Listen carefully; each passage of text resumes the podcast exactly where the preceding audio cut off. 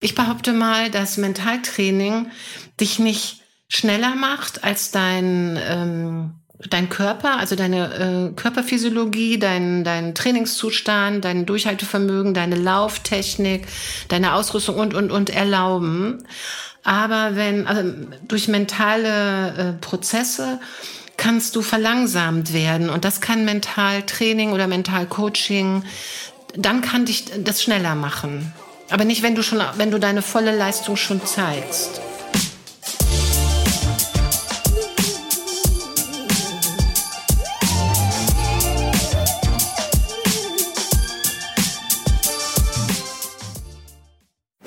In dieser Podcast-Folge sprechen wir über die Dinge, die uns beim Laufen langsamer machen, aber nicht die körperlichen, sondern die mentalen. Also zum Beispiel Leistungsdruck oder Demotivation. Wie wir diese mentalen Bremsen loswerden, das verrät uns Mentaltrainerin Astrid Segers, die seit vielen Jahren mit SportlerInnen zusammenarbeitet. Sie beantwortet uns unter anderem die großen Fragen wie, welche Methoden aus dem Mentaltraining können wir anwenden, um ausdauernder zu werden? Warum macht uns Leistungsdruck im Wettkampf langsamer und wie können wir genau das verhindern? Und wie schaffen wir es, uns auch an schlechten Tagen zum Training zu motivieren? Um das und vieles mehr geht's in dieser Folge. Viel Spaß beim Hören. Hi Leute, willkommen zu einer neuen Podcast-Folge. Ich habe heute Astrid hier am Start. Freut mich, dass du Zeit für uns hattest. Wie geht's dir denn? Hallo Elliot, ja, mir geht's wunderbar und ich freue mich auf unser Gespräch. Wir sind ja heute genau in deinem Thema und zwar Mentaltraining. Ähm, Laufen ist ja auch Kopfsache, das wissen äh, zumindest all die von uns, die schon mal einen Halbmarathon oder einen Marathon gelaufen sind. Und genau, inwiefern uns Mentaltraining dabei unterstützen kann, uns auch geistig vorzubereiten, das wollen wir heute rausfinden. Deswegen freue ich mich, ähm, dich heute hier da zu haben. Ja, vielen Dank für die Einladung. ähm, ja, vielleicht fangen wir am Anfang, äh, weil du es auch schon so ein bisschen angeteasert hattest. Mentaltraining ist nicht gleich Mentaltraining ähm, mit einer grundlegenden, vielleicht kleinen Definition an. Wie würdest du denn Mentaltraining definieren? Also was ist das für dich? Ja, was ist, also mental heißt ja geistig, intellektuell den Verstand betreffend. Ich würde noch ergänzen, nicht nur den bewussten Verstand, sondern auch das komplette Unbewusste.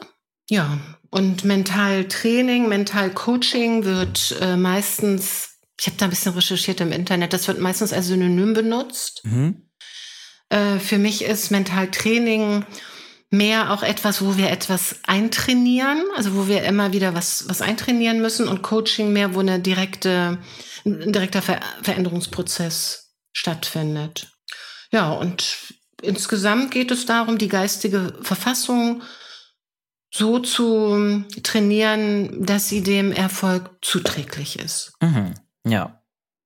Das ist schon mal, glaube ich, was, worauf wir uns äh, gut, glaube ich, äh, einigen können und auch fokussieren können. Ähm, das ist so ein Überbegriff, ne? Ja, ja genau. Ähm, was würdest du sagen, wird aber genau dabei trainiert? Also trainieren wir unseren Willen oder die Konzentration oder ist es vielleicht auch die äh, Body-Mind-Connection? Das hatte ich auch gelesen. Wie würdest du das so einordnen? Ja, Body-Mind-Connection hört sich sehr gut an. Ähm, durch mentales Coaching oder Beschäftigen mit diesen mentalen Prozessen äh, lernst du dich unweigerlich mehr kennen. Also du lernst deinen Körper kennen und du lernst auch kennen, was in deinem, in deinem Gehirn vor sich geht. Das ist ja diese Body-Mind-Connection. Also du fängst an zu verstehen, wie auch ähm, Prozesse, die in deinem Kopf ablaufen oder Gedanken, deine, deine körperliche Leistung beeinflussen, im positiven wie im negativen. Mhm. Den meisten ist es natürlich klar, wenn ich jetzt einen Marathon starte und sage, oh nee, das ist eine ganz schön lange Strecke und das wird eine Quälerei ohne Ende. Und ähm, eigentlich ist es furchtbar, aber ich will es einmal geschafft haben, dass du dann, äh, dass, es, dass der Lauf dir nicht viel Spaß machen wird und dass es auch sehr zäh und sehr schwierig werden wird. Ja, das kann Leuchtet, glaube ich, den meisten ja, ein. Auf jeden Fall bestätigen. ja. Ähm, ja, bevor wir so richtig ins Thema reinpreschen, ähm, wollen wir vielleicht auch dich noch ein bisschen kennenlernen, ähm, so ein bisschen über deinen eigenen Hintergrund sprechen. Und zwar, wie bist du denn Mentaltrainerin geworden und was ist da so dein sportlicher Hintergrund? Wie kam es dazu? Also mein Hintergrund ist, dass ich von klein auf und wirklich von klein auf immer Grenzen gesucht habe, körperliche Grenzen. Ich wollte immer an meine Grenzen gehen. Ich kann dir gar nicht genau sagen, warum, ohne jetzt wirklich in, in, in, in psychologische Tiefen reinzugehen. also ich habe immer ähm, und das hat mir richtig immer Spaß gemacht und ich glaube, das äh, teile ich auch mit Marathon oder Triad, äh, Läufern oder Triathleten. Äh, ich wollte immer ich, ich, ich wollte immer Grenzen kennenlernen und ich wollte immer bis zum Äußersten gehen. Ich wollte immer mehr. Also äh, nur mal so ein Beispiel schon, so Ende Schulzeit habe ich, wenn Freunde von mir sich, ich wohnte damals in Kassel und wenn Freunde sich von mir in der Nähe von Bonn in irgendeiner Location das Wochenende getroffen haben, die nicht mit Öffis erreichbar war, dann habe ich das mit dem Fahrrad gemacht und ich hatte ein altes 20er Jahre Fahrrad ohne Gangschaltung. Wow. Und da bin ich 200 Kilometer pro Tag gefahren. Also das war so das, was ich konnte. Und das habe ich dann auch gemacht. Wow. Habe mich dann für ein paar Stunden in den Wald gelegt, nur mit einer Isomatte und einem dünnen Schlafsack. Und bin weitergefahren nach so drei, vier Stunden maximal Schlaf. Wow. Und habe dann sozusagen Ziele erreicht. Ich bin nach, Freunde hatten in Dänemark ein Ferienhaus gemietet. Ich bin da mit dem Fahrrad hin. so, und so, ja, ich habe, äh, ich habe das gemacht. Also, und bergauf, bergab. Also Kassel, Bonn ist richtig viel Berge dabei. Ne? Mhm. Also das ging, das war auch, ähm, und das ist bei meinen ganzen Aktionen, bin ich auch wirklich so an die Grenzen gegangen, dass es auch hätte schief gehen können. Also ich bin zum Beispiel mal eingeschlafen auf dem Fahrrad. Oh. Und bin ähm, davon aufgewacht, dass ein Auto mit mindestens 100 Sachen ganz haarscharf an mir vorbeifuhr durch diesen Windzug. Ähm, ist was Fahrrad in Schlingern gekommen, ich war fast vom Fahrrad oh, gefallen. Oh, verrückt. Auf jeden Fall war ich dann wach wieder. Ja, zum Glück. Also so, also da kann ich dir jede Menge, könnte ich dir erzählen, äh, will ich jetzt aber nicht. Mhm. Also ich bin wirklich immer so an Grenzen gegangen und mein zweiter Hintergrund ist, dass ich mich immer interessiert habe dafür, wie Leistung entsteht. Hängt wahrscheinlich damit zusammen. Also ich habe es immer geliebt, Sportsendungen zu gucken sportliche Ereignisse zu gucken und noch mehr als der Sport selber hat mich interessiert die Interviews hinterher. Mhm. Also wie verworten Sportler ihre Erfolge und ihre Misserfolge. Das fand ich mega spannend immer. Und äh, ja, wie bin ich Mentalcoach geworden? Also ich habe tatsächlich 2008, ähm, ich komme aus Hannover und äh, wohnte äh, wo, auch in der Nähe vom Stadion und das war damals äh, Hannover 96 unter Trainer Hacking zum wiederholten Mal, so kurz vor Weihnachten, ähm, war schon wieder klar, dass es Richtung Abstiegskampf geht. Damals noch erste Liga. Und äh, ich habe immer, wenn ich mein Gehirn nicht ausgelastet habe, sprich unter der Dusche oder auf dem Fahrrad irgendwie auf dem Weg wohin oder wie auch immer, fing mein Gehirn an, ein Coaching-Konzept zu entwickeln. ohne Auftrag. Verrückt. Also ohne dass ich von Hannover 96 einen Auftrag gehabt hätte, aber auch ohne, dass ich dem Gehören diesen Auftrag gegeben hätte. Einfach so. Ich habe immer gedacht, was machst du hier eigentlich? Ach so, mein Hintergrund ist auch, dass ich schon über, weit über zehn Jahre in dem Bereich gearbeitet habe, aber im Business-Bereich. Mhm. Also äh, Mitarbeiterqualifizierung, Führungsnachwuchskräftequalifizierung, Führungskräftecoaching und, und, und. Also ich war in diesem Bereich äh, unterwegs seit 1995 habe da auch sehr viele Ausbildungen und Fortbildungen gemacht im Bereich Selbstmanagement-Techniken oder auch teilweise so äh, Methoden der Kurzzeittherapie. Also ich habe in vielen Ausbildungen als einzige nicht medizinische oder psychologische Psychotherapeutin gesessen und ja, das war so mein fachlicher Hintergrund und ja, und dann hat mir, habe ich gedacht so, hey, das wäre doch cool, wenn ich den Jungs von 96 da mal helfen könnte. Und dann habe ich angefangen, ähm, in die Richtung zu arbeiten und hatte dann auch das Glück, dass mein Tennistrainer äh, gleichzeitig Kapitän von einer Bundesliga-Golfmannschaft war ah. und an mich glaubte und dann ähm, mir eben auch Klienten gebracht mhm. hat. Also mich empfohlen hat und dann konnte ich so, an, so habe ich angefangen, Erfahrungen zu sammeln und ja, so ging's los. Ähm, und was für SportlerInnen kommen dann heute so zu dir? Alle Sportarten. Also ich bin hoch spezialisiert, aber nicht auf eine Sportart, sondern auf eine Vorgehensweise. Zu mir kommen wirklich aus allen Bereichen. Natürlich viel, äh, ich sag mal, Fußball, Handball, Basketball, viel Tennis, viel, ähm, ja, Sportschützen auch. Und auch Leichtathletik aller, alle Richtungen, also wirklich alle und teilweise auch kommen Leute aus Sportarten, wo ich äh, gar nicht wusste, dass es eine Sportart ist. Finde ich immer toll. Äh, ja, also was ich über eine Sportart wissen muss, das haben mir, sagen mir meine Klienten, ich sag mal in drei Sätzen oder so, weil mhm. es bei mir sowieso, ich arbeite sehr, sehr individuell und es geht um den Menschen und das, was dort, was die Probleme sind und was die ähm, mentalen Prozesse sind, das kann auch bei der gleichen Sportart komplett unterschiedlich sein. Mhm. Also ich schieße mich da wirklich auf meine Klienten zu 100 Prozent ein. Und aus welchen Gründen kommen die dann meistens? Also sind die dann da, um mhm. eben sich zum Beispiel wie wir jetzt wahrscheinlich irgendwie die Leistung zu steigern? Also darum soll es ja jetzt hauptsächlich bei uns gehen. Das ist halt für die meisten LäuferInnen so das interessanteste, die interessanteste Frage. Wie kann ich schneller werden? Wie kann ich meine Lauftechnik verbessern? Wie halte ich länger durch? Sind es dann auch so die typischen Gründe, warum äh, ja deine Klientinnen zu dir kommen? Ja, also die typischen Gründe sind, dass äh, ein Sportler oder eine Sportlerin eine Leistung, von der sie weiß, dass sie die wirklich erbringen kann, also zum Beispiel eine Trainingsleistung, nicht konstant im Wettkampf zeigen kann. Ah. Das ist sehr frustrierend und das sind tatsächlich die häufigsten Gründe. Das ist aber eher nicht bei Langstreckenläufern. Langstreckenläufer haben häufig eher das Thema, dass sie ähm, bei wichtigen Wettkämpfen verspannen, also nicht so locker laufen, wie sie es von sich kennen und, und das hat damit natürlich auch zu tun, und dass sie ähm, Störfaktoren haben. Also zum Beispiel äh, Schmerzen bekommen. Mhm. Schmerzen bekommen, ich sag mal, in Gelenken, im Rücken, ähm, in den Muskeln oder so, die sie, die dann, aber die dann auch äh, oft hinter dem Wettkampf noch eine Weile anhalten und für die es keine orthopädischen äh, Ursachen gibt. Also die ah. sich auch durchchecken lassen von Orthopäden, von Physiotherapeuten und, und, und, gibt keine Gründe dafür. Äh, und dann sagen die, okay, alles, was das, das ist dann mental, das muss, das, das kann ich ja jetzt nur noch mental äh, bearbeiten. Mhm. Anders geht's ja gar nicht. Oder auch, was auch sehr unangenehm ist, die sich übergeben müssen. Mhm. Na, das ist, das kostet den Körper so viel Kraft. Also das ist, die meisten sagen dann zwar, ja, wenn ich das dann hinter mir habe, dann läuft's wieder. Mhm.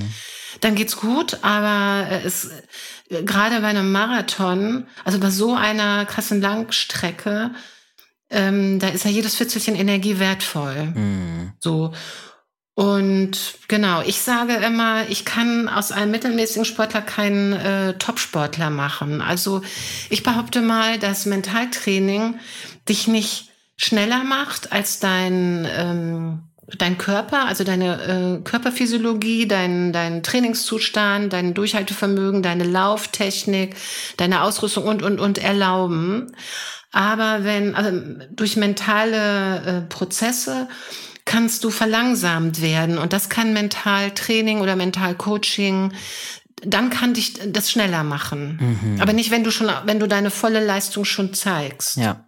Verstehe. Also mehr geht nicht. Ich kann jetzt nicht, ich kann dir jetzt ja nicht Flügel geben oder so, ne? Und ich kann, also was dich schneller macht, ist ja, ich sag mal, Krafttraining, Außertraining, Arbeiten an der Technik, also so und so weiter. Ne? Das wisst ihr ja auch alle, ihr Läufer, ja. wie das geht. Ja. Also es geht sozusagen darum, das äh, versteckte Potenzial so ein bisschen noch rauszuholen, was irgendwie im mentalen Bereich schlummert. Also wenn alles andere, wenn die Hardware quasi schon komplett funktioniert, dann geht es so ein bisschen um die Optimierung der Software. Ja, ich würde sagen, eher ähm, zu checken, ob etwas die ähm, die Schnelligkeit bremst mhm. und die mhm. Bremsen rausholen. Ja, verstehe. Mhm. Ist vielleicht das Gleiche, aber ich bin da so ein bisschen so, so, so, ähm, ich bin da so ein bisschen genau, mhm. weil wenn ähm, jemand zu mir kommt und sagt, hey, ich möchte mal mentales Coaching ausprobieren, ich möchte mal gucken, ähm, ob ich schneller werde, so, dann frage ich, was ist dein Thema, ne? Wo hast du ein Problem? Ach, habe ich gar nicht. Läuft eigentlich super. Ich möchte nur gucken, ob ich nochmal schneller werde. Dann, das mache ich nicht. Ja.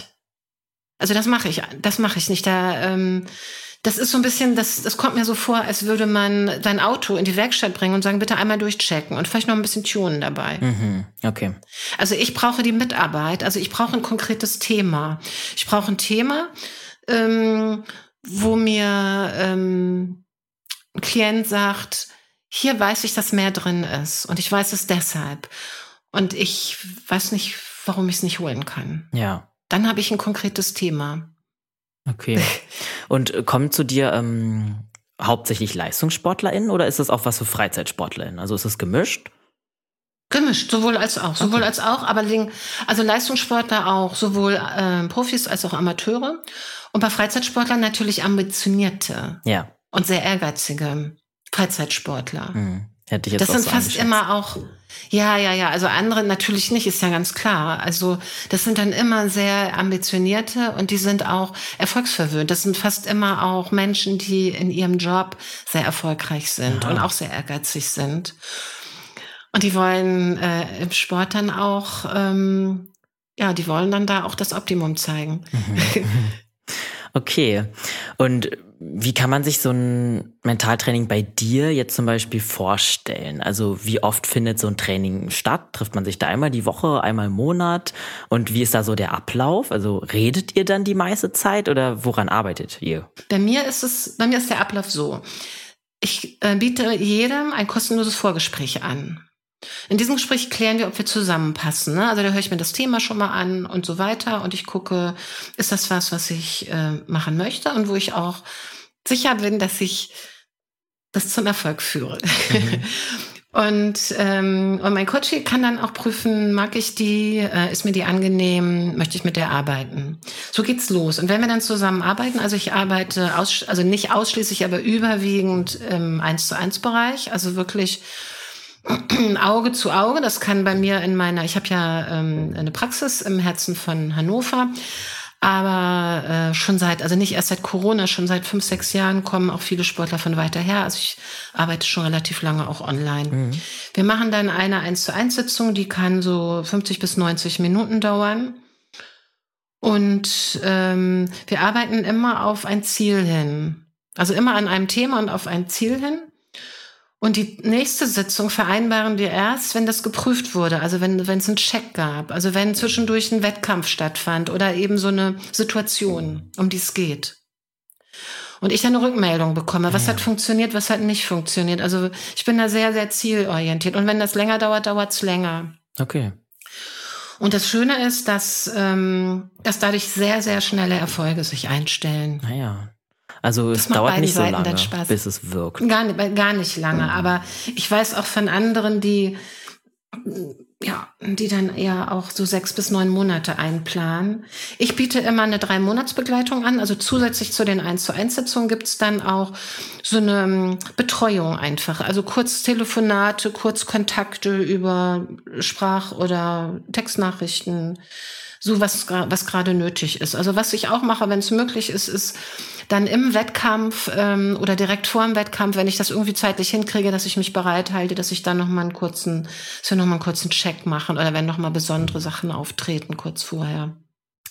Okay, dann lass uns mal auch ein bisschen konkret in so Mentaltraining für LäuferInnen reingehen. Ähm, ich hatte ja vorhin schon gesagt, uns interessieren ja wahrscheinlich, und für viele unserer HörerInnen ist wahrscheinlich die Frage wichtig, wie man schneller werden kann.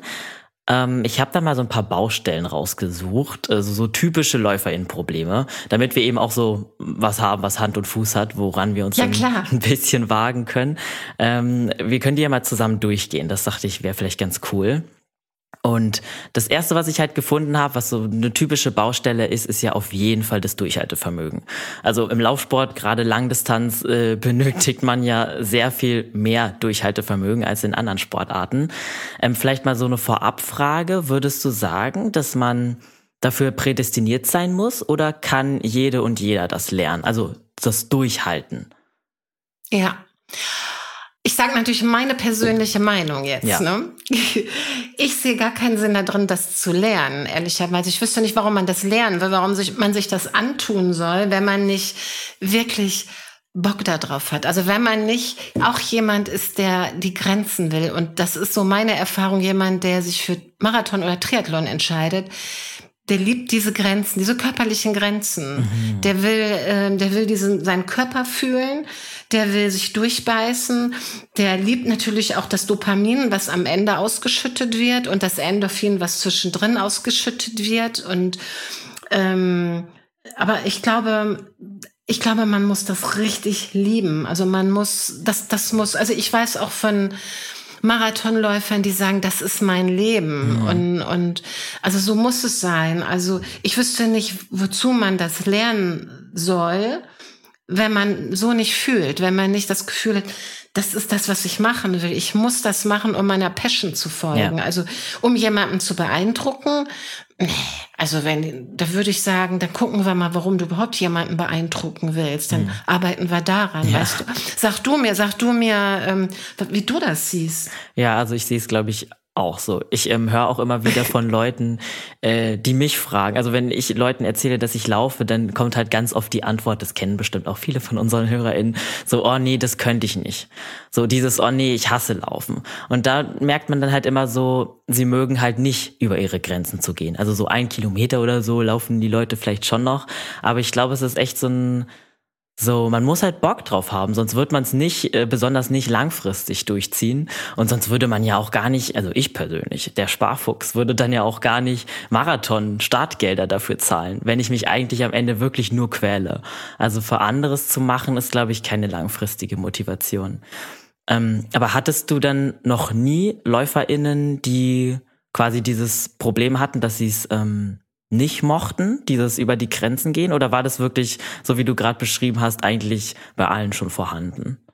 Ja, schon vorhanden. Also ich hatte mal, ich weiß nicht, ob das der Punkt ist, wo ich das so anbringen kann. Ähm, ich hatte mal eine Triathletin, die hatte, ähm, die hatte sich angemeldet für einen Wettkampf. Ihr Trainer hat ihr gesagt, du bist auf dem Höhepunkt deiner, deiner Leistungsfähigkeit gerade. Du kannst dich für die WM qualifizieren. Und dafür hatte sie sich zu einem Wettkampf angemeldet und merkte, sie hat gar keine Lust mehr. Sie, sie, ähm, sie will nicht mehr trainieren. Äh, der, der, der Termin kommt näher. Sie mag es nicht mehr und sie hat auch gar keine Lust, dahin zu fahren. Sie will aber hinfahren, weil sie da Startgeld bezahlt hat, nicht zu knapp. Oh. Und ähm, ich bin kein Einpeitscher. Ne? Da habe ich gesagt, also wenn das Thema ist, dich jetzt dahin zu diesem Wettkampf zu peitschen, bin ich raus aus der Nummer. Also da bin ich nicht, das, das mache ich nicht. Wenn der Auftrag ist, dass wir gemeinsam mal gucken, warum die Motivation weg ist. Also ich muss dazu sagen, die ist jahrelang vorher gelaufen, sehr erfolgreich und ähm, und geschwommen und Rad gefahren und so weiter. Mhm. Also wirklich, die sind ja dann, du weißt ja, wie ein Triathlet ist. Das sind das sind Maschinen. Tiere, ja. ja. wirklich. Und die, ähm, warum das so ist und, und, und ich sag mal, ergebnisoffen zu prüfen, möchtest du da hinfahren, möchtest du jetzt dafür trainieren, möchtest du diesen Sport weitermachen oder gibt es andere Optionen in deinem Leben? Dann bin ich dabei. Mhm. Und dann haben wir das gemacht und dann kam dann auch raus, sie hatte wirklich, ähm, also das Leben hat ihr schlimme Schicksalsschläge zugespielt also Schicksalsschläge, die einen schon wirklich leicht auch in eine Depression drücken können. Ja. Und das ähm, hat sie platt gemacht, sag ich jetzt mal. Und dann haben wir daran gearbeitet, haben geguckt, möchtest du dem äh, diesen Schicksalsschlägen so viel Raum geben, dass du äh, dann sagst, das ist jetzt Schluss damit. Und, und dann kam, irgendwann kam dann, jetzt erst recht. Nein, Triathlon ist mein Leben, jetzt erst recht. Okay. Und das war richtig so ein, und das ist auch was, was ich dann sehe. Also dieses jetzt erst recht ist nicht für jeden was. Das muss kommen. Deswegen kann ich auch nur ähm, persönlich oder mit Video arbeiten. Ich könnte jetzt nicht telefonisch so eine Hauptarbeit machen, also außer mal so kleine Zwischengespräche. Ne? Ich muss es sehen und dann, dann sehe ich auch die Energie, die durch ihren ganzen Körper ging. Mhm die, die, die wirklich dann da war, dieses Jetzt erst recht. Und da haben wir dann noch so ein bisschen ähm, verankert und ein bisschen so, ja, das war eigentlich schon die Hauptressource. Und am nächsten Tag ist die äh, mit Freude wieder, äh, hat die wieder trainiert. Mhm. Das ist ja schön. Das war's dann. Ja. Also das, das geht dann. Aber dieses jemanden durch was durchpeitschen, wo er ähm, Schwierigkeiten hat, das ist nicht meins. Also das ist nichts, was ich gerne mache. Okay. Hm, nehmen wir mal an, wir haben jetzt eine Person, die will über ihre Grenzen gehen. Also die ist da auf jeden Fall äh, schon prädestiniert, jetzt sagen wir mal, für Durchhaltevermögen oder beziehungsweise für Sportarten, die Durchhaltevermögen erfordern. Und jetzt, ähm, es geht um den ersten Marathon oder so. Und Trotzdem ist ja die, ist ja der letzte Marathonabschnitt, also zum Beispiel so ab Kilometer 30, halt unglaublich hart und man ist eigentlich nur noch am Kämpfen. Oder beim Halbmarathon ist es dann vielleicht ab Kilometer 15 oder 18 und ist ja trotzdem extrem hart. Ähm, Inwiefern können wir aber dann doch vielleicht unser mentales Durchhaltevermögen trainieren, dass uns die letzte letzte Abschnitt halt nicht aus den Socken haut, sondern dass wir da dranbleiben und äh, den ersten zum Beispiel Marathon trotzdem durchziehen. Gibt's da vielleicht aber trotzdem Tipps, die du hast? Ja, da gibt's ja viel. Also da gibt's viel, was so unter dieser Kategorie äh, Laufmantras läuft. Ne? Mhm. Ne? Also so Affirmationen beispielsweise, ne? das ist dein Lauf. Äh, nichts kann mich stoppen. Äh, ich kann das, ich schaffe das, ich habe es verdient. Äh, ich sage immer gerne, wie isst man einen Elefanten? Bissen für Bissen. wie läuft man einen Marathon? Schritt für Schritt. Okay. Und ich ähm, appelliere auch gerne an die Leichtigkeit. Das ist was, was man wirklich trainieren kann. Also dieses dann nicht auf die Quälerei zu gucken, sondern ähm, sich auch die Leichtigkeit äh, vorzustellen. Also innerlich zu lächeln und locker zu bleiben und ja, ich, ähm, also ich arbeite da zum Beispiel auch gerne in Bewegung, das heißt aktiv Wachhypnose. Ne? Das kann ich habe in meiner Praxis so einen richtig guten Crosstrainer stehen, kann man auch auf dem Ergometer oder auf der Stelle traben machen, dass dann, ähm, dass man in die schwierigen Situationen die, ähm, die Ressourcen, die, die ganz individuellen persönlichen Ressourcen rein verankert. Weißt du, was ich mit Anker meine? Ähm, ich wollte gerade eher fragen, was du mit persönlichen Ressourcen meinst. Also was können denn solche Ressourcen sein? Die Ressourcen, die, die arbeite ich immer aus so Zielsituationen, also äh, heraus. Also wenn mir jemand jetzt seine Probleme und die Problemsituation beschrieben hat, dann frage ich immer, wo gibt es Situationen, die ähm, die richtig gut gelaufen mhm. sind. Das muss jetzt nicht so ein, so ein ganz wichtiger Marathon gewesen, sein, das kann auch ein kürzerer Lauf oder wie auch immer. Also das hat jeder. Jeder sagt dann immer, ah ja, da, wenn ich da gelaufen bin beispielsweise, ne, das war toll. Und dann lasse ich mir das beschreiben. Mhm. Und dann ähm, kommt sowas wie, ähm, ja, da war ich ganz locker und da waren meine Schultern locker, meine Arme locker, meine Beine locker.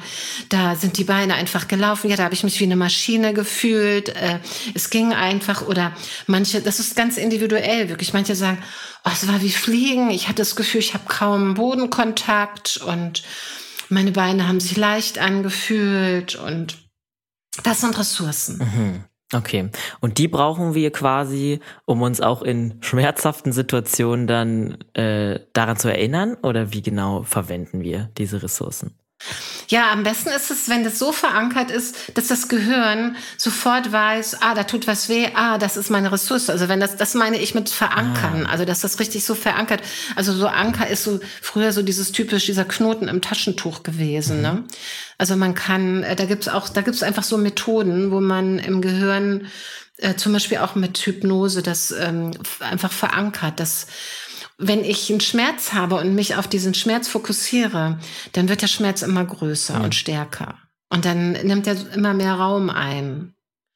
Und das, man, man hat das vielleicht schon mal erlebt, wenn man an mehreren Stellen im Körper einen Schmerzen hat, man fühlt immer nur den stärksten ja, Schmerz. Stimmt. Also wir sind in der Lage, Schmerzen auch so wegzudrücken. Und wenn, wenn man sieht das bei kleinen Kindern auch, die fallen hin und es tut was weh und sie weinen. Und wenn dann irgendwas Tolles ist, so, dann, ähm, dann lockt du das nächste Spielgerät oder sowas. Dann ist der Schmerz sofort vergessen. Mhm. Dann fokussieren die sich auf das Positive. Mhm. Und das, ähm, also das ist ja so eine Fähigkeit vom Gehirn. Ja. Das, das nutzen wir dann aus. Und das ist ja auch bewusst so, wenn, wenn, äh, wenn mir alles wehtut und der Säbelzahntiger ist hinter mir her, dann spüre ich die Schmerzen nicht, dann renne ich. Ja. Weißt du, was ich meine? Ja, verstehe. Also unser Gehirn funktioniert so, dass wir Schmerzen, uns von Schmerzen nicht, ähm, nicht knechten lassen müssen. Wir, wir, wir entscheiden selber, wie viel Raum wir dem Schmerz geben, beispielsweise. Mhm. Ähm, Oder der Erschöpfung. Mhm. Aber so diese Ressourcen, also nehmen wir mal an, wir wissen, was jetzt zum Beispiel ein toller Lauf für uns war und können den irgendwie auch abrufen, das Gefühl, was wir dabei gespürt haben. Äh, müssten wir denn schon lange vor dem bevorstehenden Wettkampf damit aber anfangen, uns da irgendwie drauf zu fokussieren oder könnte man das auch super spontan während des Wettkampfes erst abrufen? Ne? Das ist vielleicht so auch eine Frage. Also wie lange vorher müssen wir uns damit beschäftigen und uns irgendwie darauf trimmen, dass es dann am Ende funktioniert in der Situation, in der wir es brauchen. Ich mache das ja in meiner Arbeit. Dann kann es sehr schnell unter Umständen gehen. Äh, aber wenn du das selber machst, dann würde ich schon das vorher in, also üben. Wenn du mal, also ich weiß ja, dass beim Marathon läuft man ja nicht ständig 42 Kilometer, sondern macht kürzere Strecken. Aber wenn man dann auf einer kürzeren dann auch mal in diese Erschöpfung kommt, dass man das ausprobiert dann immer mal wieder. Oder dann auch mal so lange läuft, ähm, dass man in diese Situation kommt oder sich es nur vorstellt. Also vieles funktioniert ja schon durch reine Vorstellungskraft. Ne? Ich stelle mir vor, wir erinnern uns beim letzten Marathon, oh, da war dann ja ab Kilometer 30, 35, boah, das war zäh. Und dann rufe ich mir diese, diese Gefühle der Leichtigkeit ab. Das kannst du trainieren. Mhm. Mm, aber braucht man dann eine gute Vorstellungskraft dafür oder kann es wirklich jeder? Also vorstellen kann sich das jeder, ja. Mhm. Meine Erfahrung ist, dass es geht. Und meine Erfahrung ist auch, dass Sportler generell in besseren, ähm, im besseren Kontakt mit ihrem Körper stehen als die, der Durchschnitt der Bevölkerung. Ja, würde ich auch so sehen. Man muss ja auch mehr drauf achten, ne? Man mhm. muss sich mehr mit dem Körper beschäftigen, eigentlich automatisch, ja. Also ich stelle zum Beispiel dann immer noch so ein bisschen nervige Fragen. Also ich sage dann wirklich so, wie fühlt sich genau an?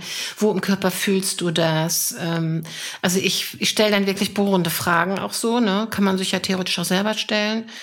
Äh, und versuche das immer so, so stark wie möglich auf den Punkt zu bringen. Mhm. Und woran würdest du, was wäre so dein Tipp? Woran würdest du sagen, sollte man während des Wettkampfes dann denken? Soll man die ganze Zeit diese, diese positiven Gefühle irgendwie versuchen und sich hervorzurufen? Oder ich habe auch mal gehört, manche Leute denken an gar nichts. Also sie versuchen in so einen fast schon trance-ähnlichen Zustand zu kommen, wo sie eigentlich gar nichts mehr fühlen und an nichts mehr denken. Äh, was würdest du sagen? Wie ist es so?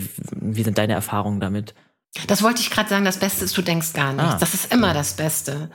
Und wenn es nur wenn es nicht läuft, dann guckst du, bin ich locker, ne? Könnte ich lockerer laufen. Also ich bin immer, also ich habe, und das ist nicht nur beim Laufen, das ist auch bei allen anderen Sportarten.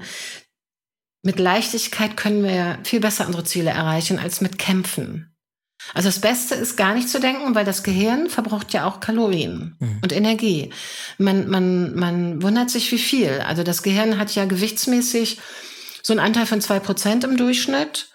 Und jetzt nicht während eines Marathonlaufs, aber bei einem Menschen mit normaler körperlicher Bewegung ähm, 20 Prozent des Energiebedarfs. Das ist ganz schön viel, ne? Ja.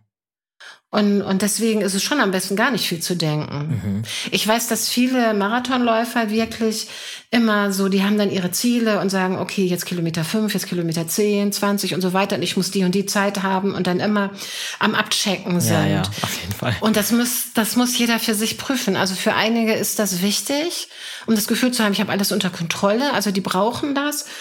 Aber es ist, sind auch immer Denkprozesse, die auch zu Verspannungen führen können. Ja, stimmt. Also dein Tipp wäre eigentlich schon eher, dass man es schafft, in so einen denklosen Zustand zu kommen. Absolut, denklosen oder zu genießen. Also ähm, je nach, diese Marathonstrecken laufen äh, ja meistens so durch Stadt, aber dass man das trotzdem genießt, also wenn mal was Grünes ist, dass man dann die Bäume genießt, dass man vielleicht alles, was es zu genießen gibt, genießt einfach. Mhm. Das Wetter ist nicht immer schön, aber wenn es schön ist, das genießt, den, vielleicht einen Windhauch oder vielleicht auch die anderen Menschen um mich herum. Das ist ja auch, die tragen ja auch, die Masse trägt ja auch oft weiter und dass man versucht, einfach, einfach da zu sein und den Moment zu genießen auch. Mhm und, ähm, und in der Leichtigkeit zu bleiben. Ja. Also je weniger denken, desto besser. Perfekter Übergang, weil äh, das zweite Läuferin-Problemchen, würde ich sagen, ist schon auch der Leistungsdruck, den man dann vor oder während dem Wettkampf spürt. Du hast ja auch selbst erzählt, dass äh, manche von deinen LäuferInnen auch so richtig blockiert sind dann dadurch.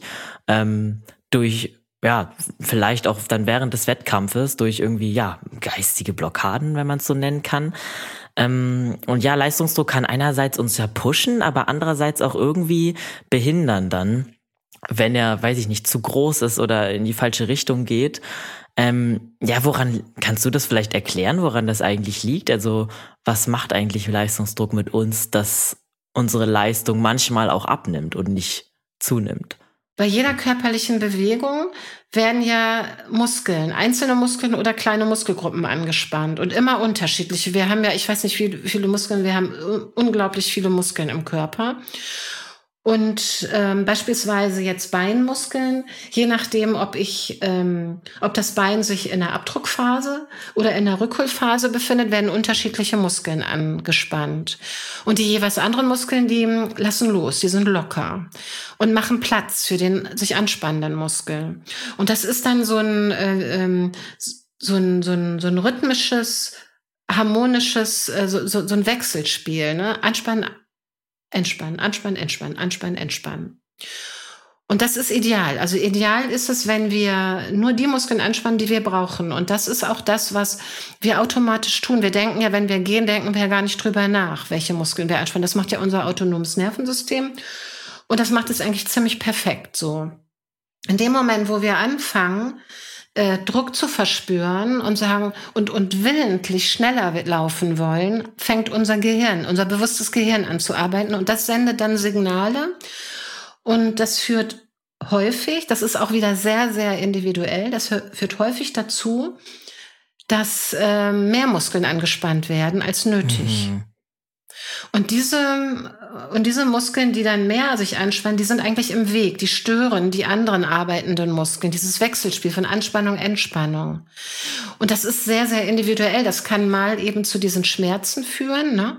zu Rückenschmerzen oder was auch immer.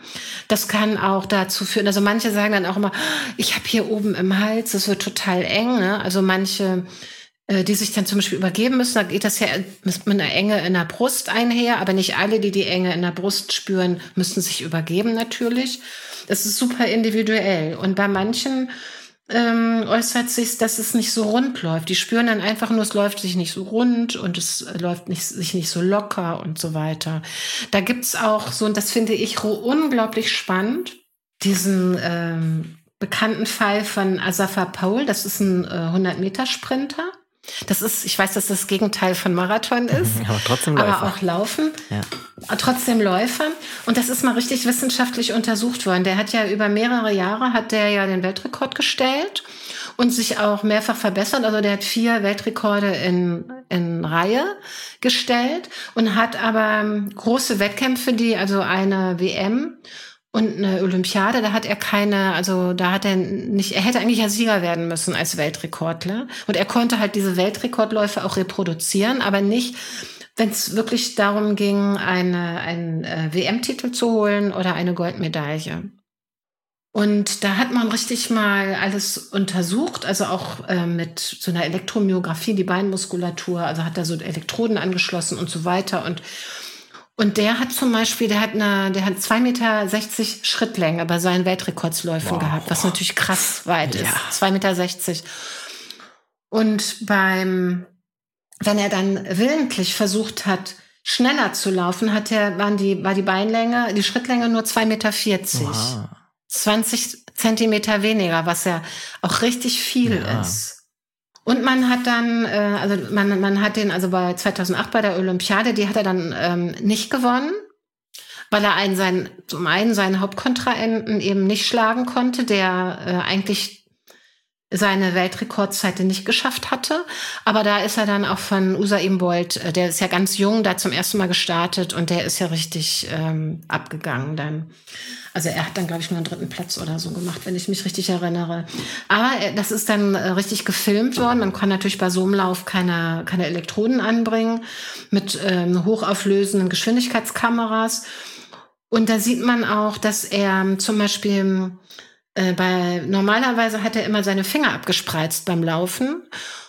Und 2008 bei der Olympiade ist er mit Fäusten gelaufen und dadurch sind dann auch fast unweigerlich die Schultern angespannt. Man sah auch angespannte Schultern mhm. und er hatte auch angespannte Gesichtsmuskeln. Also er sah auch äh, verkrampft im Gesicht aus. Also man kann das man kann das äh, Sportlern ansehen, auch ob sie locker sind oder nicht. Mhm. Und das ist alles, was Leistungsdruck mit uns macht. Wir spannen zu viel Muskeln an. Und gerade beim Marathon, wo ja jedes Quäntchen Energie äh, eigentlich wichtig ist am Ende, ist es wichtig, dass wir äh, nicht zu viel anspannen, also dass wir locker laufen. Mhm. Je mehr Muskeln wir anspannen, das, das sind ja nochmal zusätzlich zum Gehirn, nochmal Kalorien, die verbraucht werden. Ja. Also würdest du sagen, dass Leistungsdruck eigentlich nichts Positives ist, oder? Naja, der Druck ist ja da. Wir können ja den nicht ausknipsen, den Druck. Die Frage ist, wie wir mit umgehen. Okay. Und da kommt wieder das, was ich vorhin sagte, da kommen wieder die Ressourcen ins Spiel, diese Leichtigkeitsressourcen. Also ich liebe es wirklich immer auf Leichtigkeit zu gehen. Und meine Erfahrung ist durchweg, egal bei welcher Sportart, dass es mit Leichtigkeit besser geht, mhm. als mit, ähm, ich beiß mich jetzt durch und ich ich kämpfe jetzt. Also ich bin ja auch so ein Kämpfertyp eigentlich. Mhm. Für mich ist Loslassen das Schwierigste überhaupt okay. und für viele andere auch. Und wie bringst du das dann äh, den Leuten bei, die das auch nicht so gut können? Weil ich meine, klar wollen wir alle lernen, besser mit Leistungsdruck umzugehen, aber ich glaube, es dann in die Tat umzusetzen, ist gar nicht so leicht, weil so ein Mantra wie ich, so, so ein verbissenes Mantra fühlt sich vielleicht manchmal eher so an, als ob es uns durchpusht, als irgendwie ein Gefühl von Leichtigkeit äh, irgendwie reinzubringen. Genau. Ja. Genau, das ist dann mehr so, meine Beine sind wunderbar leicht, der Rhythmus trägt mich weiter, ähm, also so mehr. Aber ähm, ich mache das tatsächlich gerne mit Hypnose. Mhm. Also Hypnose, ähm, weißt du ja, dass das nicht so ist, dass dann jemand nicht mehr äh, mitkriegt, was rum, in rum passiert. Ne? Ja. Also Sporthypnose. Das ist ja mehr so wie für eine Fantasiereise. Ne? Also ich ähm, habe ja immer vorher ein Gespräch, also ich habe mir ja diese Punkte dann, also ich arbeite ganz konkret die Punkte raus, an denen äh, die Sache kippt. Das kann man ja auch sehr genau verorten, wenn ich so Abläufe beschrieben bekomme, an welcher Stelle passiert genau diese Verkrampfung. Und auf der anderen Seite, was sind deine persönlichen Ressourcen? Das hatten wir ja eben schon. Und das kann ich dann in der Hypnose, die ich dann individuell, also ich sage jetzt mal eine Fantasiereise, die ich individuell zuschneide, die könnte dann so sein. Und immer, wenn ich diesen Schmerz verspüre, dann weiß ich, dass meine Beine wunderbar leicht sind und der Rhythmus trägt mich weiter. Zum mhm. Beispiel jetzt einfach. Und das kann, das ist dann, äh, entweder kann das im Sitzen oder im Liegen oder eben auch in Bewegung. Beispielsweise auf dem Crosstrainer oder wenn man auf der Stelle läuft, kann man das richtig gut verankern, auch indem das immer wiederholt wird und immer wieder ein bisschen anders. Und ich benutze dann auch immer die Vokabeln, die mein Coachy mir geliefert hat. Okay, damit so aus, aus dem eigenen herauskommt, sozusagen, ne? Ja, da wird eine neue Fährte gelegt. Also wir, das Gehirn, das geht ja immer ausgetrampelte Pfade, weil das Gehirn macht sich das Leben leicht. Das ist ja auch überlebenswichtig wie gesagt, 20 Prozent Kalorienverbrauch. Ne? Das Gehirn geht immer den ähm, leichtesten Weg, den es kennt. Und wenn dieser Weg nicht ähm, op ins Optimum führt, dann versuchen wir einen neuen Weg, eine neue, neuen Trampelpfad anzulegen und den ein bisschen breiter werden zu lassen. Mhm. Das ist immer so ein schönes Beispiel, das ist ziemlich abgedroschen, aber wenn wir unsere Hände falten beispielsweise, dann ist ja mal der rechte und mal der linke Daumen oben. Also bei dem einen nicht mal so, mal so, sondern bei dem einen ist der linke und beim anderen der rechte. Falt mal deine Hände. Ja, bei mir ist der rechte oben. Genau, und jetzt schüttelst du mal deine Hände und machst wieder so intuitiv zusammen. Ja ist wieder ja, der rechte. Ja. Der wird immer sein, weil wenn das Gehirn eine Möglichkeit hat, diese Bewegung zu machen, wäre es bescheuert zu sagen, ich probiere jetzt mal was Neues. Mhm. Mach mal jetzt andersrum, dreh mal deine Finger so, dass der linke oben ist. Ja, ungewohnt. Fühlt sich fremd Total. an. Also ist, weil du immer nur eins machst und so kannst, kann man ganz viele Bewegungen. Und wenn du ähm, und das ja, und das ist ja oft dann auch in der, in der, in der individuellen Vergangenheit eines Menschen entstanden, dass wir bestimmte Wege gehen und dass wir, dass, dass bestimmte Wege für uns irgendwann mal gut waren. Und wenn wir jetzt lernen, aber, dass es sich gut anfühlt, einen anderen Weg zu gehen, weil das Gehirn möchte sich auch gerne wohlfühlen. Das möchte auch gerne Dopamin und das möchte auch das Belohnungszentrum möchte auch gerne bisschen was haben dann geht, geht das Gehirn sehr schnell auch diesen neuen Weg, ja. wenn er sich gut anfühlt. Wie gesagt, das mit dem, mit dem Händefalten, das fühlt sich nicht gut an. Ja. Also lassen wir es. Ja, also du würdest sagen, Leistungsdruck können wir nicht verhindern, wir können nur lernen, damit umzugehen. Und am besten funktioniert das, wenn wir uns irgendwie so eine so eine Leichtigkeit reinholen. Ähm, du hast ja von so Mantras gesprochen, die wir da benutzen können, die wir irgendwie auch in unseren eigenen Worten sozusagen formulieren sollten. Das machen wir dann aber alles in der Wettkampfvorbereitung, oder? Und nicht erst während des Wettkampfes. Ja, die würde ich suchen schon mal. Die würde ich suchen, was, was, das muss richtig fetzen. Auch da würde ich mir auch ein Gegenüber holen und wirklich gucken, was fetzt. Also wenn mir jemand so sagt, ja, ich kann das, dann sage ich, nee, du, das nehme ich dir jetzt so nicht ab. Ne? Da suchen wir mal nach was anderem. Das muss richtig, es muss richtig fetzen, es mhm. muss richtig Energie drin sein. Mhm. Wie bei meiner Triathletin, dieses jetzt erst recht. Das kam so richtig so, boah, das kam so aus ihrem Innersten. Und das hat richtig, da war richtig eine Power drin. Mhm. Und wenn da keine Power ist, dann ist es nicht das Richtige. Dann kommt das in den Mülleimer. Dann suchen wir weiter. Mhm. Gibt es auch Mentalübungen, die wir direkt vor dem Wettkampf vielleicht machen können, die uns halt diese, diese, ja, diese Wettkampfangst nehmen. Also manchmal ist man, hat man ja auch einfach nur so, man fühlt sehr krassen Leistungsdruck kurz bevor es losgeht. Und wenn man dann erstmal läuft, dann entspannt man sich und ist irgendwie da voll im Film. Aber wie kann man vielleicht auch sich selber so diese, ja, diesen angespannten Zustand vorher ein bisschen leichter machen? Hast du da vielleicht noch Tipps? Ja, der Klassiker ist ja, dass man den Ablauf vorher durchgeht. Dass man äh, so nach dem Motto, ich weiß, ich bin gut vorbereitet, es ist alles gut und dass man nochmal so so einen Film, so einen inneren Film ablaufen lässt von so einem lockeren Lauf eben. Mhm. Das, dann stellt man sich schon mal gut ein. Ich glaube, schwieriger ist es, wenn dann mal was nicht so perfekt ist. Ne? Wenn, wenn beispielsweise das Wetter gerade nicht so ist, wie man sich das gewünscht hat, oder wenn man merkt, vielleicht hätte ich doch die anderen Schuhe nehmen sollen, oder vielleicht hätte ich doch gestern Abend was anderes äh, gegessen, oder wenn, wenn irgendwas nicht so so richtig äh, perfekt ist, dann könnte ich mir vorstellen, dass es schwieriger ist, aber dass man dann auch wirklich so sagt, komm, egal, ich laufe zum Spaß. Mhm. Ich habe Spaß und ich laufe jetzt und ich gucke mal, was draus wird. Also nicht so so zwanghaft auf so eine bestimmte Zeit zu gehen. Aber ich weiß auch, dass viele, gerade bei den Langstreckenläufern, das so brauchen, diese Zeit, diese Ziele, ne? Damit sie überhaupt durchhalten, sozusagen. Ja, da ist zum Beispiel wäre auch so ein Tipp, dass man so einen Plan B, einen Plan C und einen Plan E vielleicht macht. Ne? Also dass man einfach so sagt, wenn die Zeit nicht, dann die, dann die, dann die. Und vielleicht auch aufschreibt. Also ich weiß, dass es auch, ähm, dass es auch Läufer gibt, die nie zufrieden sind, egal wie schnell sie laufen. Mhm die sich eine bestimmte Zeit vornehmen und unterbieten die und denken, es wäre doch noch mehr drin gewesen. Hm, ja, gut, das ist natürlich dann nochmal irgendwie ein anderes Problem wahrscheinlich, was dann dahinter steckt. Also so, so ein Optimierungswahn schon eher vielleicht. Die machen sich das Leben so schwer, weil, weil ähm, die wenigsten laufen Marathon für irgendwelche Preisgelder. Die meisten, das muss man sich ja auch wieder erstmal klar machen. Ich laufe, weil es mir Spaß macht. Ja. Und weil ich es cool finde und weil ich diesen Massenstart so mag und weil ich dieses in der Menge laufen toll finde. Und sonst würde man es doch nicht machen, oder? Ja. Es geht um Spaß und nicht ums Leben. Hm. Ja, ist ein ganz gutes, auch ein gutes Mantra irgendwie vielleicht für manche von uns.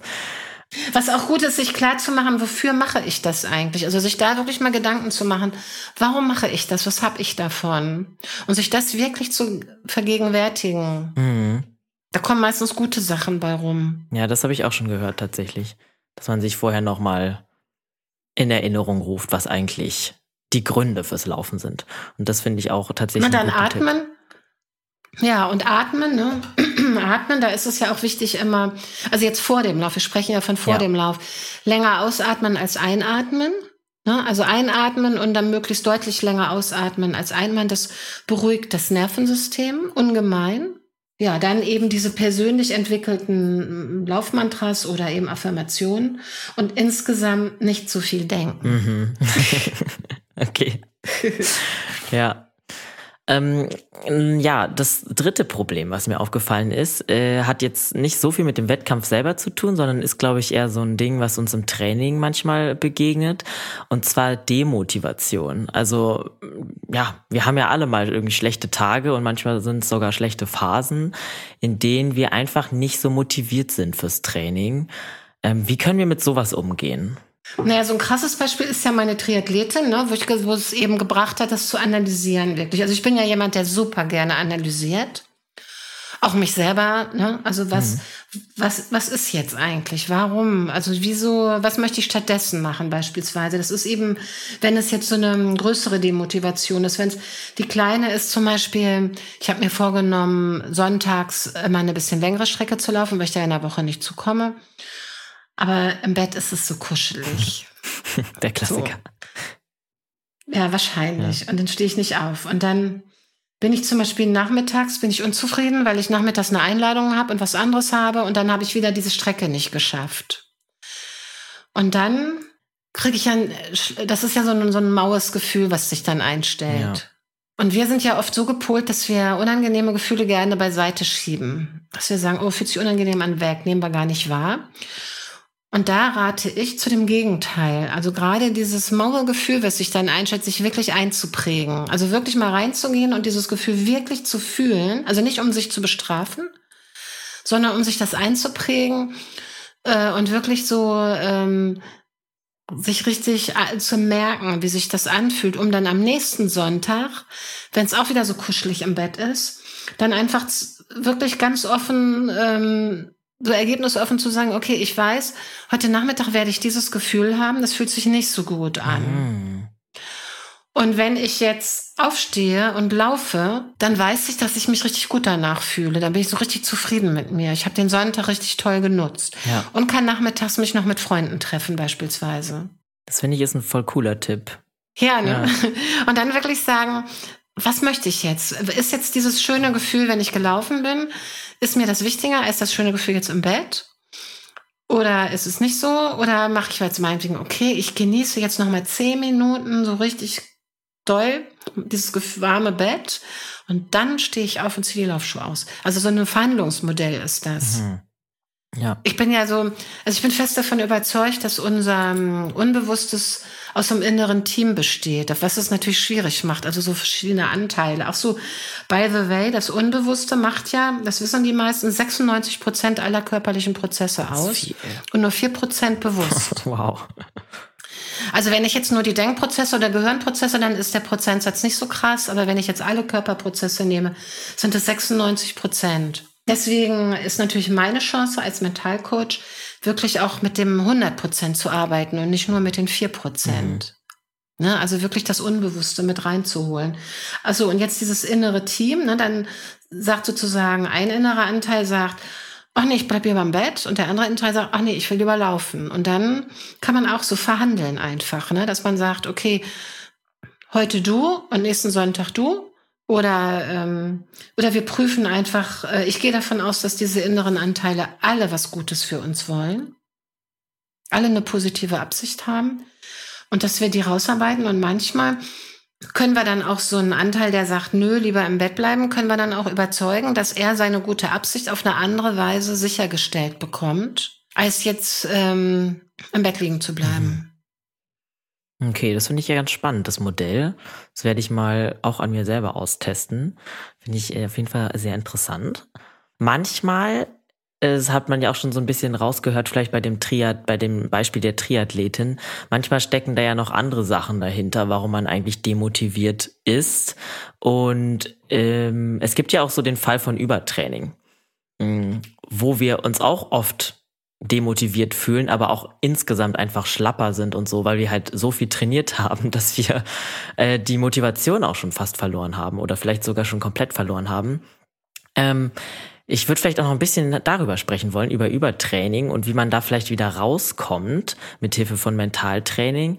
Ähm, erstmal, wie würdest du sagen, kann man da wieder ausbrechen, wenn es schon so weit ist, dass man halt ja irgendwie schon sich selbst übertrainiert hat und dann auch in einem anderen geistigen Zustand ist, als man es vorher war. Also irgendwie auch die Motivation und die Power verloren hat. Also ich würde da relativ äh, klar so sagen, okay, wenn das so weit ist, dann kannst du ja gar kein, dann kannst du dein Ziel ja gar nicht mehr erreichen. Mhm. Also wenn ich im Übertraining bin und schon so eine richtige, also nicht nur körperliche, sondern auch eine mentale Erschöpfung habe, dann kann ich ja mein Ziel, nämlich den Marathon beispielsweise, gar nicht mehr laufen. Also dann ist es ja quasi schon kontraproduktiv. Ja. Also das ist ja sehr logisch, finde ich. Mhm. Oder nicht? Doch, dann muss man sich wahrscheinlich dann, logisch klar machen, meinst du? Dann finde ich schon, dass es dann sagen, okay, dann bin ich jetzt zu weit gegangen und dass man dann gucken kann, wie kann ich jetzt, ähm, das ist auch wieder sehr individuell, wie Einzelne da rauskommen. Also die wenigsten sagen dann, okay, dann setze ich mich jetzt mal aufs Sofa und esse Pralinen. Das ist wahrscheinlich für einen Marathonläufer keine Alternative. Schwierig. Aber dann Aber dann ähm, einfach gucken, was könnte ich denn jetzt machen, um in Bewegung zu bleiben und um den Spaß wieder in mein Leben zu holen? Also Übertraining, das hört sich wieder nach so einer Überanstrengung an. Das heißt wieder so, so, äh, und ich muss, ne? Das ist so, wenn ich, wenn ich auf mein, auf meine Leichtigkeit auch höre und auch, auch Spaß, also Spaß habe und auf mein, meine Freude höre, dann behaupte ich mal, dann komme ich gar nicht so leicht in, ins Übertraining. Aber wenn ich da schon bin, dann würde ich wirklich mal kurz gucken, was macht mir denn wirklich Spaß?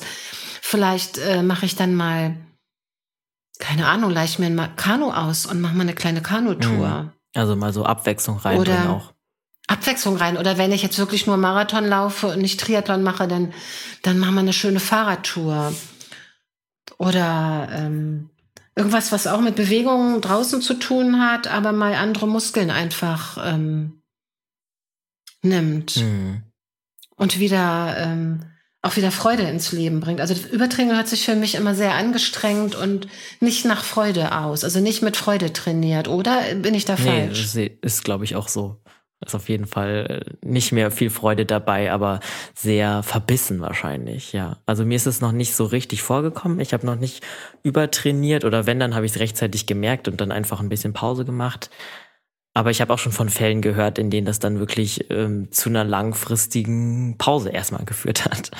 Vielleicht ist das auch ganz interessant, wenn wir naja, eine Sportpause machen mussten, aus welchen Gründen jetzt auch immer, vielleicht aus Übertraininggründen oder weil einfach auch äh, das Leben in den Weg gekommen ist und man keine Zeit dafür hatte oder es gibt ja vielfältige Gründe, warum man eine Sportpause machen musste.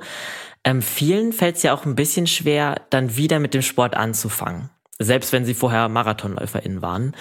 Hast du da vielleicht noch Ideen, oder Ansätze aus dem Mentaltraining, wie wir uns motivieren können, da wieder anzufangen neu? Also das Erste, was mir einfällt, ist sich vergeben. Sich verzeihen, sich vergeben, mhm. also sich keine Vorwürfe machen, sondern ähm, gut mit sich sein. Mhm. Na, also wirklich gut mit sich sein. Deswegen würde ich auch ähm, gucken, dass ich nach Möglichkeit nicht eine komplette Sportpause mache, sondern einfach was anderes dann mach, mache. Ne? Wie ich jetzt gesagt habe, mal mit Kanu fahren oder Fahrradfahren oder irgendwas anderes Schönes und vielleicht auch mit anderen Menschen dann mal eine lockere Radtour und so weiter. Und auf jeden Fall sich ähm, jetzt nicht Vorwürfe machen, sondern, sondern sagen, okay, das habe ich jetzt gebraucht. Das war so. Und das ist dann auch mein Leben. Mhm. und meine Entscheidung gewesen. Ja. Und jetzt ähm, und und dann auch die Erfahrung sehen, die ich damit gemacht. Ich habe jetzt die Erfahrung, wie es ist, im Übertraining zu sein, und ich habe jetzt auch die Erfahrung, wie es ist, eine Pause zu machen. Ich bin bereichert, also ich habe sozusagen an Erfahrung gewonnen. Mhm. Und das ähm, das zu sehen dann. Mhm. Ja, als ähm, letzte Läuferinnen-Baustelle habe ich noch was gefunden, was bestimmt auch äh, viele von uns schon mal gefühlt haben.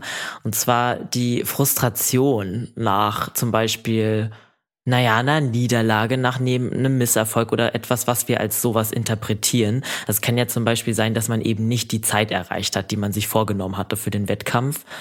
Ähm, und ja, das kann schon manchmal auch tief sitzen und dauern, bis man sowas verarbeitet hat. Äh, wie können wir gesund mit Misserfolgen oder Niederlagen umgehen? Also ich mag ja dieses Wort Misserfolg und Niederlage nicht so gern, weil das auch alles Erfahrungen sind, mhm. wie ich eben schon sagte. Ne? Das sind einfach, ich habe eine Erfahrung gemacht und und ich analysiere dann auch gerne. Ne? Also ich empfehle auch, ähm, das zu analysieren und zu gucken, was war der Grund dafür, dass ich jetzt langsamer war? Ne? Waren es jetzt, ähm, was meine Ernährung, war es meine Vorbereitung, waren es meine Ausrüstung. Was, was hätte ich besser machen können, aber dann also ohne Vorteil, äh, Vor, ähm, Vorwürfe. Mhm. So vorwurfsfrei einfach zu sagen, was hätte ich machen können und das einfach als eine neue Erfahrung auch abzuspeichern. Und ähm, wie vorhin schon angedeutet, es gibt ja manche, die nie zufrieden sind, ne? die immer, immer sagen, selbst wenn sie ihre Zeit unterboten haben, noch sagen, ach, eigentlich wäre noch mehr drin gewesen. Das ist dann, also da würde ich auch dann mal genau hingucken, warum bin ich so, dass ich nie zufrieden mit meiner Leistung bin. Also für mich klopft da so ein bisschen so ein Selbstwertthema auch an. Und das ist gar nicht so selten bei Sportlern dass äh, Sportler Selbstwerteinbrüche bekommen. Also auch bei Sportlern, wo man es gar nicht vermutet. Also zum Beispiel bei Fußballprofis. Mhm. Das ist häufig ein Thema. Und ich glaube, dass das auch bei Marathon- und Triathleten, also bei Marathonläufern und ähm, Triathleten auch der Fall gut sein kann, dass sie dieses dieses an Grenzen gehen, ne? das, ähm, das kann ja auch sein, dass ich damit, ähm, das ist ja auch so ein, das ist, das ist ja auch so ein, so ein, so ein Futter fürs, fürs Selbstwertgefühl, ne? Dieses, mhm. dieses, das zu schaffen, was ja nicht jeder schafft. Ja. Und das ist zum Beispiel auch was, was man gut machen kann, mental, so ein Selbstwerttraining. Also zum, ich kann so sagen, ähm, Selbstwerträuber suchen. Also was habe ich für Selbstwerträuber an Bord? Mhm. Das wären dann so Situationen zum Beispiel, oder wären das eher äh, verinnerlichte Mantras, die wir eh schon haben, oder? Ja. Hm. Ja, das sind zum Beispiel auch Sätze, mit denen ich, wie ich mit mir rede, immer sage, ach, das macht man ja oft so, ach, ich Dussel hab das schon wieder so gemacht, ne? Und ach, also wie spreche ich mit mir? Oder wie, ähm, was habe ich für Glaubenssätze? Mhm. Also manche haben dann auch so einen Glaubenssatz wie, ich muss immer die Beste sein, um eine Lebensberechtigung zu haben. Das ist jetzt sehr krass, ja, ja aber also ich, nur wenn ich die Beste bin, bin ich gut genug. Also so, eine, so jemand hatte ich tatsächlich auch mal. Das war auch eine Frau, die zu mir kam und die da richtig drunter gelitten hat. Also die, die ähm, eine neue Sportart angefangen hat und nur zufrieden war, wenn sie die Beste war. Und wenn sie die Beste war, dann war sie schon unzufrieden, wenn sie keinen großen Abstand zur zweitbesten hatte beispielsweise. Ach, also man kann das immer, man kann das unendlich steigern, unendlich, mhm. wenn man so strukturiert ist. Und das ist auch eine, das, da leiden viele auch wirklich drunter. Das ist richtig schlimm, also weil, weil das das Leben zur Hölle macht eigentlich. Ja. Klar. Das kann auch eine Partnerschaft kaputt machen, ne? wenn, wenn man immer unzufrieden ist mhm. mit sich. Ja, du würdest dann sagen, manche Leute übertragen das halt dann halt auch in den Sportbereich. Dass es dann, das so ein bisschen der Grund dafür ist, dass sie ähm, nicht gut umgehen können mit Situationen, in denen sie vielleicht nicht das geleistet haben, was sie ursprünglich äh, sich vorgenommen hatten. Also meine Erfahrung ist, dass wir, ähm, wenn wir im Sportbereich so sind, dass wir auch in allen anderen Lebensbereichen so sind. Also ich sehe da äh, große Parallelen. Also ich kenne keinen, der ähm, im Job extrem ehrgeizig ist und in anderen Lebensbereichen total entspannt und locker. Und das ist auch das Schöne, wenn, wenn wir mental arbeiten im Sport, dass dann auch in anderen Lebensbereichen ähm, Dinge sich verändern. Schön ist es, wenn man sich einfach schüttelt wie ein Hund und dann weiterläuft und sagt, okay, beim nächsten Mal wird's anders. Hm, ja, das ist, glaube ich, ein schönes Bild. So ja. ja. Also so, so dem nicht so viel, auch nicht so viel Bedeutung, so wie man auch mal so einer mittendrin der Erschöpfung auf Kilometer 30 nicht zu viel Bedeutung gibt und im Schmerz, sondern dass man einfach sagt, okay, war eine Erfahrung ähm, und mal gucken, wie es nächstes Mal wird. Mhm. Also dann auch nicht beim nächsten Mal muss es besser werden, sondern mal schauen, wie es nächstes Mal wird. Mhm. Nur dann habe ich ja die Leichtigkeit. Ja. Ja, ich muss sagen, das Fazit ist für mich, dass ich jetzt auch so mitnehme, halt echt so ähm, lockerer und entspannter in die, in die, in die ganze äh, Trainings- und Wettkampfsituation reinzugehen und dass uns das echt viel helfen kann, äh, Leichtigkeit mehr zu integrieren in das Ganze und nicht nur dieses sich selber durch Verbissenheit zu pushen und irgendwie sich dadurch äh, unfreiwillig verkrampfter zu machen. Also das konnte ich auf jeden Fall schon mal mitnehmen. Ja, und das ist auch wirklich meine Erfahrung. Ich sehe es wirklich bei allen, ne? dass die erstmal überrascht sind, oh, es soll leicht gehen und dann ähm, aber wirklich völlig überrascht sind, wie leicht es dann gegangen ist und dass es wirklich ähm, hilft. Das ist das, da kann ich wirklich sagen, die Erfahrung habe ich seit vielen Jahren. Mhm. Okay. Mit vielen Sportlern. Cool. Ja, also wie schon gesagt, ich konnte viel von deinen Tipps äh, jetzt schon mal irgendwie für mich annehmen und bin gespannt, die auch mal selber äh, im Training oder im Wettkampf auszuprobieren. Und ich hoffe natürlich, dass unsere HörerInnen die auch äh, annehmen können und mal ausprobieren. Und ihr könnt uns auch gerne Feedback geben dann, zum Beispiel auf Instagram unter achilles.running. Und genau, sagt uns mal gerne Bescheid, wie euch das geholfen hat bei euch, äh, bei euren Baustellen, die wir jetzt durchgegangen sind zusammen. Äh, Astrid, vielen Dank, dass du hier bei uns warst im Podcast und deine Tipps als Mentaltrainerin mit uns geteilt hast. Zum Abschluss vielleicht noch, wo können dich denn unsere HörerInnen finden? Ja, erstmal sehr gerne und ich, äh, mir hat es auch super viel Spaß gemacht. Vielen Dank für die Einladung. Ich bin in den sozialen Netzwerken, das ist nicht so meins. Also ich habe ein LinkedIn-Profil und das habe ich aber auch schon, da bin ich länger nicht mehr so super aktiv gewesen. Ansonsten habe ich eine Website, mhm. sport-coaching-hannover.de. Und da sind alle meine Daten auch drin, meine Kontaktdaten. Also ich würde mich auch riesig über eine Rückmeldung freuen. Mhm. Also wenn jemand einfach mal Erfahrungsberichte schreiben will, ich freue mich immer im Austausch mit äh, SportlerInnen zu sein. Wir verlinken dann deine Website in den Show Notes. Und ich sag euch da draußen auch vielen Dank nochmal fürs Zuhören. Und wenn ihr es nicht schon getan habt, wie gesagt, abonniert uns doch gern, damit ihr keine Folgen mehr verpasst und lasst uns auch gerne eine gute Bewertung da. Dann bis bald, bleibt gesund und keep on running.